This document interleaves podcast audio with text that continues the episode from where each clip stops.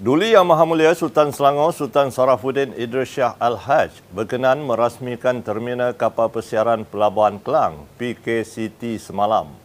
Gerbang pelayaran utama yang sebelum ini lama tidak beroperasi akibat pandemik kini dimiliki Kelang Port Management Sdn Bhd dan Westport Malaysia Sdn Bhd Westport selepas diambil alih daripada Bosted Holding Berhad. Turut bersama baginda Duli Yang Maha Mulia Tengku Pemaisuri Selangor, Tengku Pemaisuri Norashikin dan Duli Yang Teramat Mulia, Raja Muda Selangor Tengku Amir Shah. Hadir sama Datuk Menteri Besar Datuk Seri Amiruddin Syari, Menteri Pengangkutan Datuk Seri Dr. Wee Kasyong dan Pengurusi PKCT Datuk Azman Shah Muhammad Yusof. Terminal seluas 69.8 ekar yang beroperasi sejak 2015 itu turut dilengkapi ruang berhawa dingin, jambatan penghubung untuk naik dan turun kapal, selain laluan pejalan kaki berbumbung yang menghubungkan antara dermaga serta terminal. Turut disediakan mesin pengeluaran wang automatik ATM, kaunter pertukaran wang asing, kedai serba neka, kedai cenderamata dan hadiah serta kedai bebas cukai. Ini adalah merupakan satu detik sejarah dan satu kejayaan yang boleh dibanggakan kerana semenjak COVID-19 melanda negara dan dunia, terminal ini telah lama tidak beroperasi hingga menjejaskan kemasukan pelancong ke negara ini, khususnya di negeri Selangor. Suka cita beta menyarankan agar pihak PKCT dapat bekerjasama dalam mempertingkatkan tahap fasiliti dan infrastruktur di terminal agar menjadi sebuah terminal pelayaran penumpangan bertaraf antarabangsa. Adik-adik baru perlu diterokai bagi mengambil kesempatan terhadap pelancongan yang menggunakan perkhidmatan kapal kruz untuk singgah dan berkunjung di negeri Selangor serta Kuala Lumpur dan menjadikan negeri Selangor dan Kuala Lumpur sebagai destinasi pelancongan utama mereka. Ianya secara tidak langsung akan menghidupkan semula dan merancak, merancakkan industri pelancongan di Selangor. Seramai 22 pelajar asrama Yayasan Selangor Kelang bakal mengikuti pensijilan perakaunan dari Badan Accountant Profesional iaitu Chartered Institute of Management Accountant SIMA dan Association of Chartered Certificate Accountant ACCA. Datuk Menteri Besar Datuk Seri Amiruddin Syari berkata, kerjasama Yayasan Selangor bersama badan profesional itu menerusi Taimba Education merupakan yang pertama di Malaysia. Beliau berkata demikian selepas menyempurnakan program Sinergi Pendidikan 2022 membabitkan Yayasan Selangor bersama beberapa agensi swasta di bangunan Sultan Salahuddin Abdul Aziz Shah semalam. Di mana pelajar-pelajar Yayasan Selangor kita akan mula dengan tingkatan 4 di asrama Kelang dahulu dan mungkin kita boleh cambah di asrama lain dan juga di sekolah-sekolah lain. Ini adalah pertama-tamanya di Malaysia. Kerjasama dengan SIMA seperti ini. Apa manfaatnya? Manfaatnya pelajar-pelajar ini kalau habis pengajian di tingkatan lima nanti, mereka akan dapat pensijilan daripada SIMA. Pensijilan daripada SIMA ini melayakkan mereka untuk menyambung diploma ha, bagi ACCA dan boleh menjadi sebuah sebagai salah seorang accountant bertauliah. Accountant bertauliah yang uh, yang disusun dan dibentuk sejak daripada sekolah. Ini agak agak agak agak ke depan dan agak progres. Malahan kalau pelajar-pelajar ini sampai ke tingkatan lima saja pun ya. Qualification pada hari ini sudah melayakkan untuk pelajar-pelajar ini menjadi kerani account. Sebarang cadangan jajaran baharu melibatkan projek transit aliran masa 3 MRT 3 perlu dibentangkan dalam mesyuarat Majlis Tindakan Ekonomi Selangor MTES.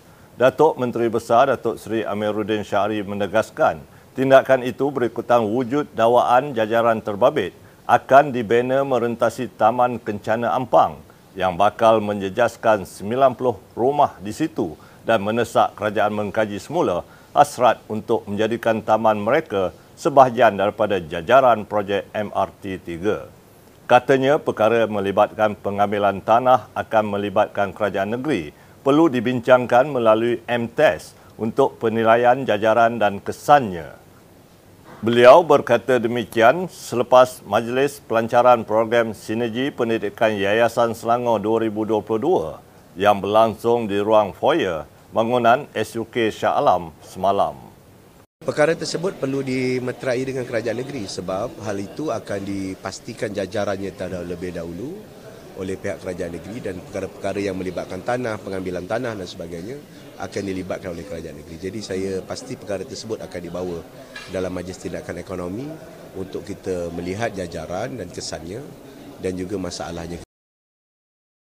Selangor menjalinkan satu lagi ikatan bersejarah bersama Festo Private Limited dan Technical University of Munich melalui Selangor Technical Skill Development Center STDC untuk mengangkat pendidikan dan latihan teknikal dan vocational TVET berkelas dunia.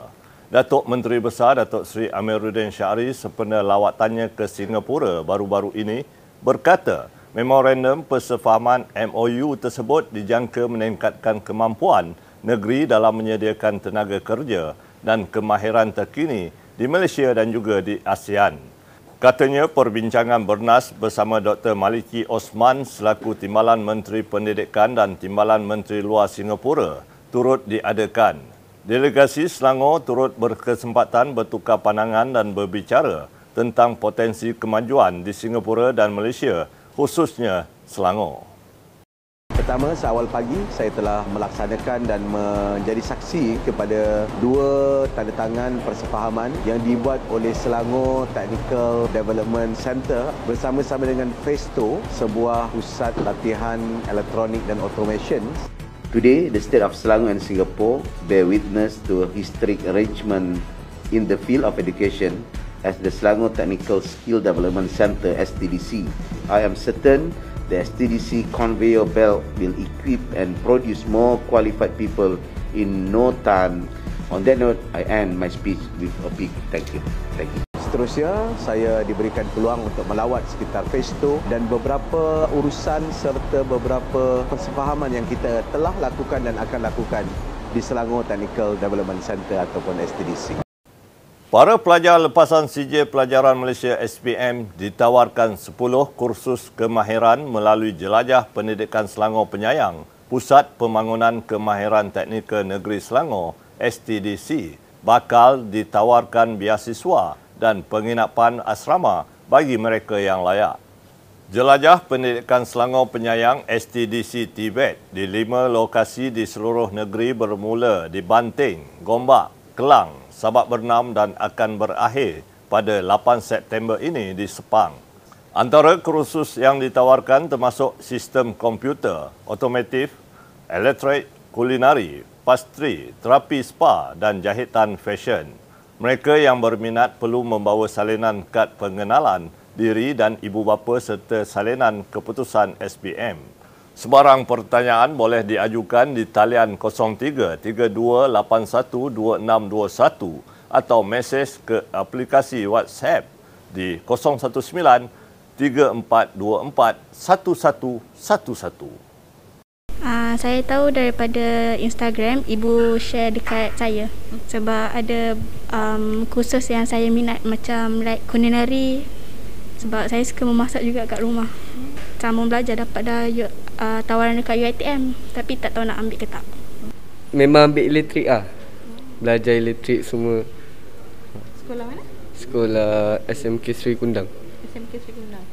Uh, belajar subjek elektrik ambil subjek elektif elektrik. Ah uh, bukanlah ikut macam abang ipar pergi buat wiring. Hmm. hmm. Tapi masa kat sekolah tak, tak ada subjek tu? Tak ada. Tapi bercita-cita sebagai apa? Ah uh, jadi cikgu elektrik lah. Hmm. Uh, lepas SPM ni uh, apa awak punya fokus? Hmm, sambung belajar. Dekat? Dekat ni STDC. Kenapa pilih STDC? Sebab uh, family suruh lah. Pameran Udara Selangor 2022 SAS 2022 bakal membawa aktiviti joyride dengan menaiki kapal terbang dan helikopter kepada pengunjungnya.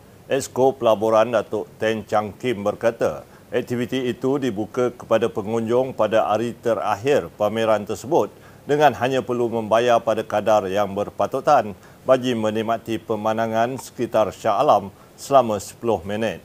Jelas beliau sebanyak empat kapal terbang dan dua helikopter disediakan manakala jumlah penumpang adalah mengikut kapasiti pesawat terlibat. Sementara itu, Chang Kim turut memaklumkan pihaknya menyasarkan 700 juta ringgit potensi nilai transaksi bagi penganjuran tahun ini berbanding 100 juta ringgit pada tahun lalu.